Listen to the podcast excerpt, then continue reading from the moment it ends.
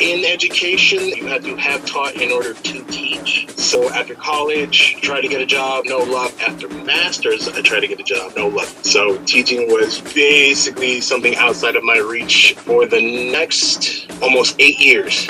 Welcome to Black Educators Matter. This is more than a moment, it's a movement. Hey, it's Danielle.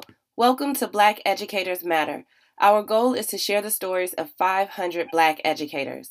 We will celebrate the impact and achievements, learn from the lessons and challenges, and highlight the important roles that educators play in all of our lives. I'm excited to welcome today's guest to our show. As a do now, please tell us your name, your role in education, and answer the question why do Black educators matter? Hello, all. My name is Ashley Russell. I am the lead IT instructor at a job force training program in Chicago called Year Up. Been doing that for the last 10 years. And why do Black educators matter? We matter in that we provide a very unique perspective on the human condition that is often overlooked and downplayed. Passing down lessons from the previous generation to the next is a rule of survival in every single culture.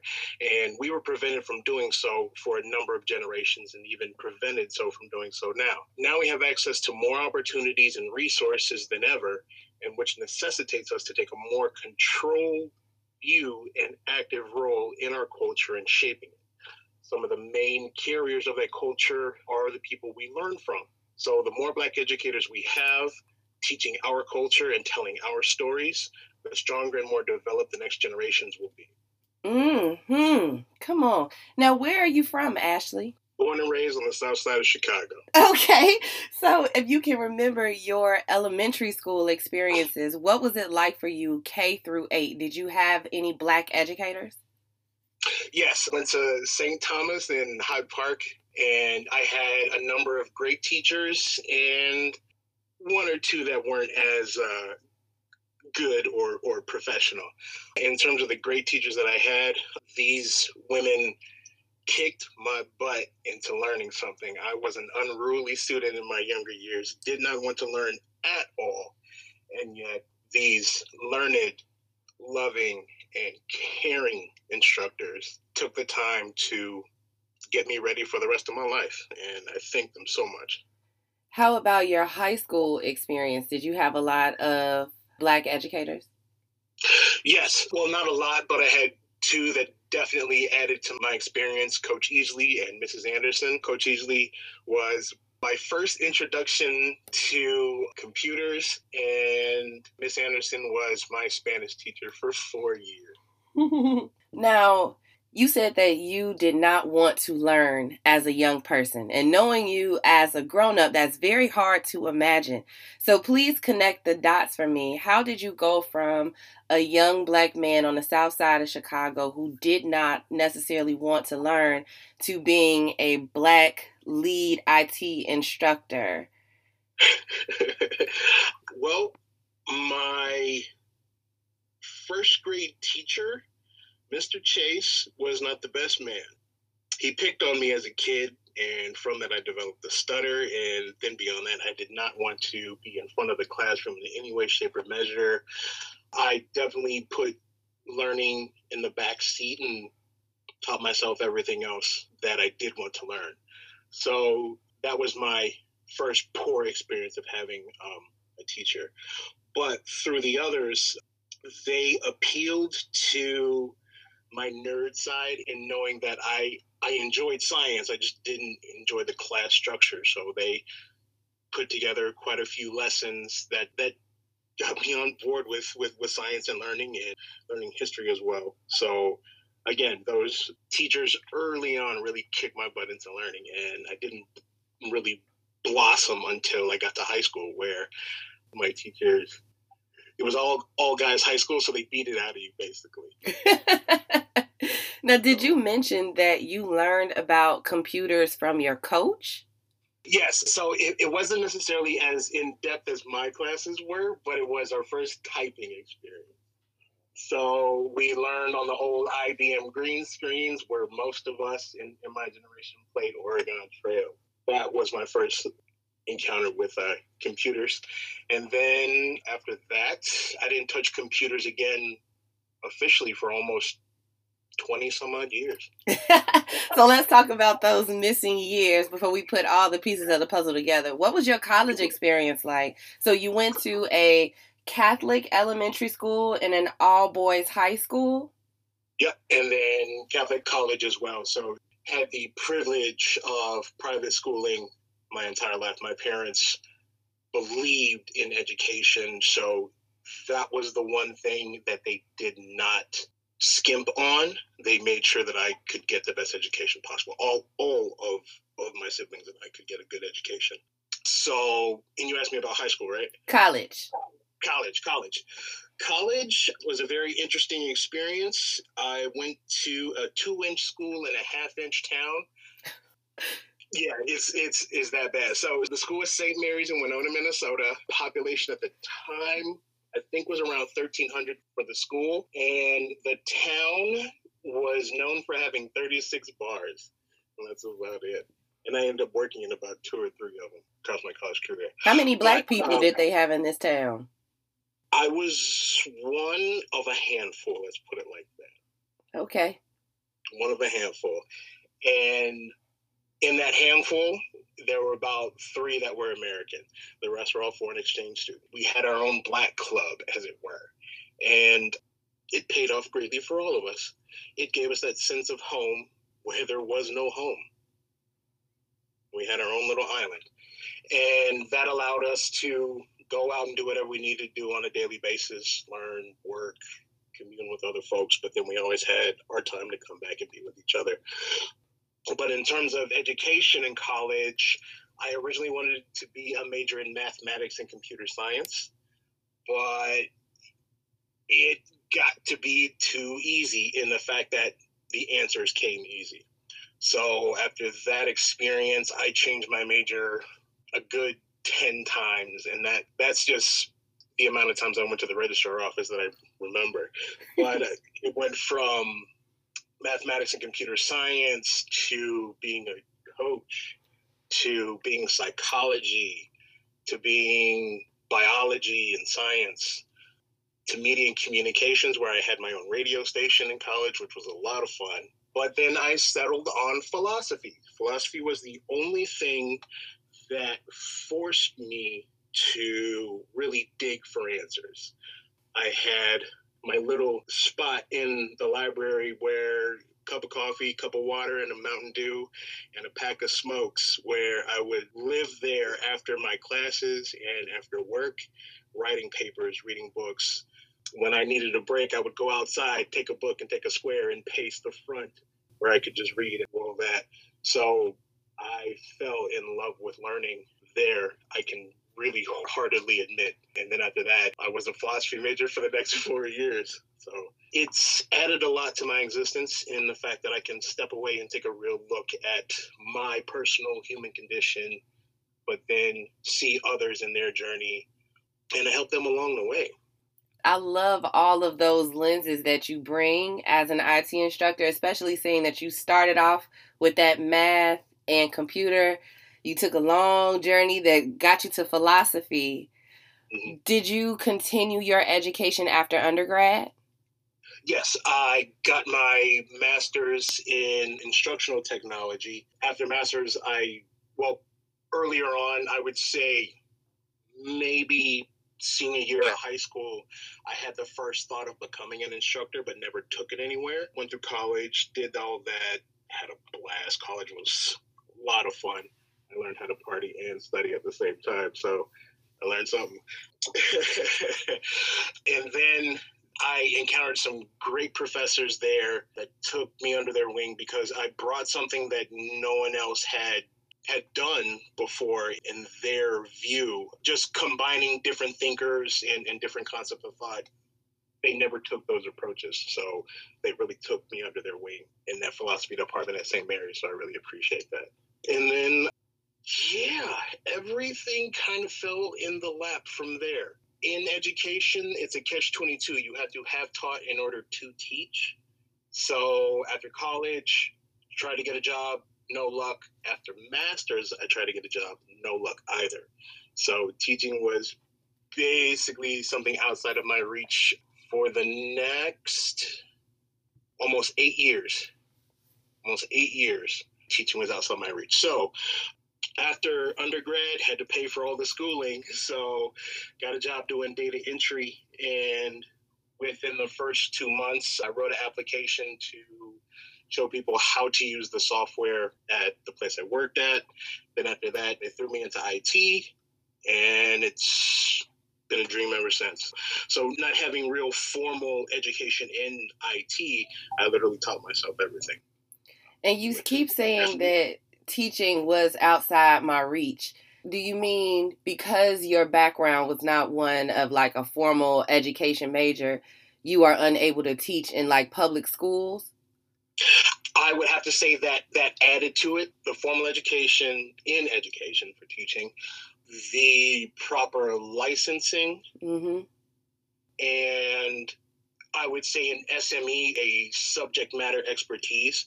Masters allowed me to present information in a very concise way that that attributed and made learning possible but without a subject matter the framework is almost useless. So then it coupled it with with instructional technology and there we go. Now because of where you currently work you have been able to step into an instructor role. Correct. After years of it Year Up again fell in my lap in that the Year Up Chicago site was being opened in 2010. So September 2010, I got linked up with them that January and then started negotiations and hiring. I was hired in March as site support, just site support. They saw that I had a master's in education. They allowed me to teach a single class, and from there, I've been teaching ever since. Been teaching ever since.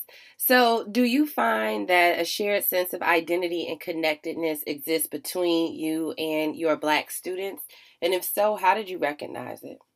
The sense of belonging is one of the best things we can give to another human being. As an instructor, it is one of the most foundational ways that I connect with my students. If they do not feel comfortable sharing their ideas and asking questions, how can I hope to push them to their next level? So that commonality must be there. In terms of being Black African American, it's a hit or a miss. Some folks appreciate that and it really brings them to. There are other instances where I'm not black enough. And they don't make that Who would tell so, you that you're not black enough? For people who don't know what you look like, you are a tall, light skinned black man with a full beard and super long locks. Shout out to your locks. You are my lock inspiration when we worked together at Year Up Chicago. So, how could someone look at you and say that you, black man, are not black enough? The only thing I can attribute that to are learned prejudices within our own race and an almost ingrained inability to accept others that are not like me. Mm. This is just one of many stories, and we want to keep the conversation going. Follow us on Instagram at blackeducators.matter. Visit us online at www.blackeducatorsmatter.org. Help build the movement by joining our Patreon. Now, let's get back to our Project 500 podcast.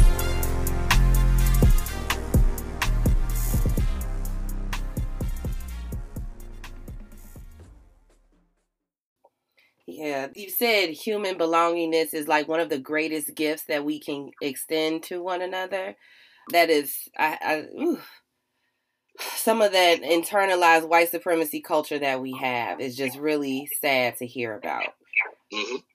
What has been yes, the most impactful moment you've had as an educator? And wait, just before we even go into that, for people mm-hmm. who are unfamiliar with Year Up or just workforce development programs and what you do for Black students, can you kind of explain in like a sentence or two what it means to be the lead IT instructor for this program? Yes. So Year Up, as you just mentioned, is a job force training program. We have 25 or 28 sites across the nation. And our major base are urban youth or those without access to corporate America. In terms of the benefits to our young Black adults, it's giving them access to something that they have been cut off from that they don't even know about. A number of my students, when they first get to the program, they mention that they've never been downtown before. Never been downtown in a city that they grew up in. Now, I don't know what that can what that comes from, but it's definitely lets one know if one is willing to look to see the divides that exist. And in Chicago, based on the history of Chicago and the way the city was actually laid out, the lines of segregation are very much apparent and still in play to this day.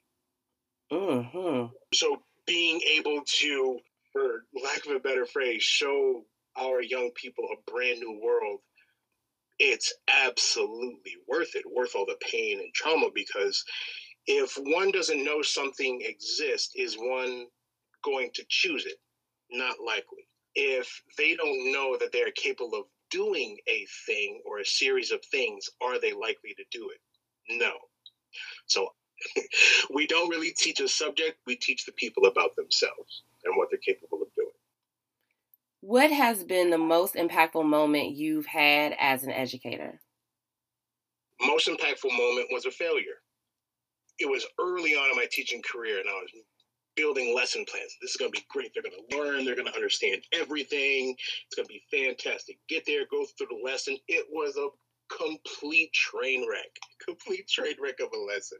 Nobody understood anything. There were questions out the wazoo. Technology didn't work. So, what that taught me was don't shoot at the big thing, trying to make a big wave. I'm going to be fantastic. Shoot for the ripple. So that means teach the individual student, then teach another, then teach another, then teach another. That is how you make the real impact is by causing ripples. What is the state of education in Black America and how did we get here?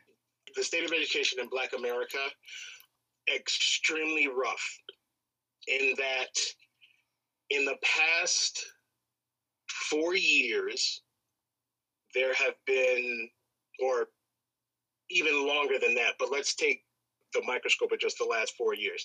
There have been thoughts and ideas that the 45th administration has done more for Black folks than any other administration. All I know is there have been more school closures, a greater reduction in resources, and a whole plethora of things not provided to black communities and black schools. So I don't know where that's coming from. So the current state, we are left behind in terms of available resources, new educational matters.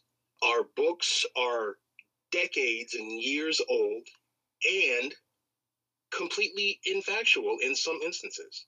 So our education is in our hands. Let's put it like that. It's in our hands and it must be in our hands. I don't see anybody else coming to the hood and helping things out. How did we get here? You mentioned the history of Chicago and how it was laid out. What do you mean by that? You mentioned school closure. So when I hear that, especially, you know, being in Chicago, you cannot mm-hmm. help but think about what has happened in our own city. So how did we get here? I would say it's not only black schools on that note, it's American education as a whole that has taken a massive, massive step backwards. In terms of black education, it was never a real thing until we had our own and we could build our own. And even then, we're using old philosophies, old methods, old tendencies do not take into account the unique Black experience in education or simply the, the human condition. We were and still are thought of as not being capable on many levels when I have worked with a number of students that in a couple of years will surpass me in terms of expertise. That's just a flat fact. And that's the way it should be. The next generation should grow beyond the previous generation in many ways. That's just the way it should be. Speaking upon the unique experience, family structure is one of the greatest supports that a person can have. And so, if that family structure is disrupted, how can one really hope to compete at the same level as others that have those structures? It's the same thing as judging a fish by its ability to climb a tree. And you mentioned unique experiences. Working at the organization where you work, you have access to students who have had various ranges of education. Some have started college, some have never gone to college.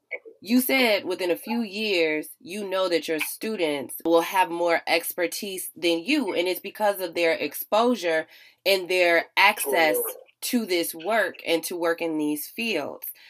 Do you think that college is necessary for all students? Or do you think that there is a place for workforce development and job training programs? necessary in its current form, no. There is a lot in the college atmosphere that is not practical. And if anything, Black folks need more practical means to obtain resources and the such and, and, and to advance. So, with that, job force training programs and trade schools would be better suited for us in that quick skill acquisition and then quick advancement in terms of professional means and making one's life a little bit better. If a person can't eat, can't take care of their kids, doesn't know where they're going to sleep, how important is education to them? Yeah, it's about access. And when you talking about IT and just future trends, there are opportunities for people of all ages, but specifically we're talking about students to get access to these resources, to these trainings, to these credentials that open up doors for them that didn't even exist in previous generations. Exactly. And in the next five to 10 years, there are going to be millions of jobs that the current market doesn't even know it needs, nor is it properly planning for the skill sets that those jobs need. So, so we talking about future. Our people, yeah, our people, if if anything, are resourceful, inventive, and we can make anything out of anything. That's that's that's one thing I've seen. So, why can't we do something called urban farming, where we teach the sciences, we teach the trade of farming, we can go into other areas beyond that, but also we can feed our community. How many open lots are there in our city alone that we can transform into farmland? So many empty lots just across neighborhoods, or they are gated and it says like this property belongs to, and the address is in some far off suburb. Exactly. exactly. How have you grown since you began your career? teaching has really put me in my place in that I have to stay up to snuff, not only for the industry, but my students are hungry and they demand to know things. And if I can't direct them properly, then I'm failing as an instructor. Uh, so that's that's one thing. Be an SME, a subject matter expert to the T, and teach the new generation. Because in a couple years, I may be gone, I have to make sure that the new generation can can actually fix things without me. So the the idea of self reliance is another huge lesson that I rely upon. What challenges have you grown through? I would have to say the fitting in challenge. I am not the smallest man, and I am fairly intimidating just on first glance. I don't smile all the time. So having to diminish myself in order not to irk other people or to make them feel at ease. That is one hurdle that I've had to do. That's their problem, not mine. I'm there to do a job, I'm there to show a thing. If they can't handle that, then again, that is their problem, not mine. So the philosophy that I learned from that be humble in your interactions, not your work, because your work is the one thing that precedes you always. Yes, Mr. Russell. What advice do you have for first year educators? First year educators, hold on, I actually found that. There we go. Aim to help the student, then help another. Teach a person, not the subject. And you can only teach one class at a time. So take it one class at a time. Hmm. What is Aztec Wisdom? Aztec Wisdom is a company I started in 2018. At Year Up, there were significant changes due to market, due to economy, things of that nature, and, and structural changes. So my position was officially going to be eliminated. And thinking for the last eight years, I have added, sorry, the last 10 years, I have added $44 million to the economy in the skills that I've given my students. Taught over a thousand people. So if I can do that for others, why can't I do it for myself?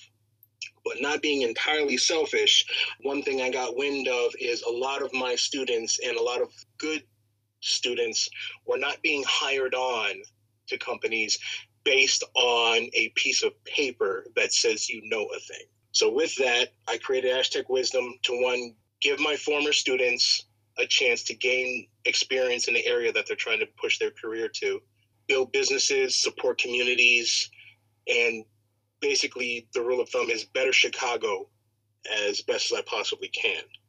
So that's why I created the company, but also to bring young people along. And they've done a lot of good work. There's some still there's still a lot of learning to do, but they're more than capable and ready to meet the challenges of corporate America and beyond. Where can people connect with you and learn more about Aztec Wisdom? You can access us at our website, www.aztecwisdom.com. We will be starting a blog or going back to our blog pretty soon so we can give more information out to folks. But in terms of what we do, we offer services across the IT spectrum, everywhere from help desk to networking to cybersecurity and to corporate training. Our focus is schools, small businesses, and communities. Thank you for sharing your wisdom. Thank you for sharing your story. For those who don't know, I had the privilege of working with Ashley at Year Up Chicago. I learned a lot and I grew a lot working in that space. And it was also just incredibly powerful to watch you as a black male educator who may not look the friendliest. First of all, you look very friendly to me. But for people to see you in the classroom with these students, you guys hunkering over computers that are broken down, like split apart, and talking about all the different pieces, and like watching you work meticulously to teach them how to put them back together. So it was really just an honor to work with you, and and I love how you broke down your impact and even the statement that you made about being humble in your interactions, but not about your work. I think a lot of times people struggle with inferiority complex and imposter mm-hmm. syndrome and that makes mm-hmm. us become incredibly like humble and shy and shrinking ourselves and diminishing our mm-hmm. light that's not helping us and that's not helping the culture that's not that's that's not helping anybody so i'm taking so many gems and pieces of wisdom from this conversation but are there any educators that you would like to thank yes my first teachers my parents dr hugh Russell, MD, and Carolyn Russell, LCPC and CADC. My parents kicked my butt to learn. But beyond that, my other teachers, Miss Gonzalez, Miss Edwards, Miss Carruthers, Mr. Jones, Mr. Green, Mr. Brown, Coach Easley, and Lawrence Blakely all of these people have added to my existence. I've took their philosophy, their learnings, and I try and teach a new generation with that. And Danielle, thank you for your great work in shedding the light on Black educators and the state of the Black human condition. Thank you so much, and I can't wait to see what you do next. Thank you, Ashley. Everything that you've done, it was, it is, and it always will be worth it. So thank you. Thank you for listening to this episode of Black Educators Matter. Are you ready to share your story? Visit us online at www.blackeducatorsmatter.org to sign up. Remember, make excellence equitable and thank a Black teacher today.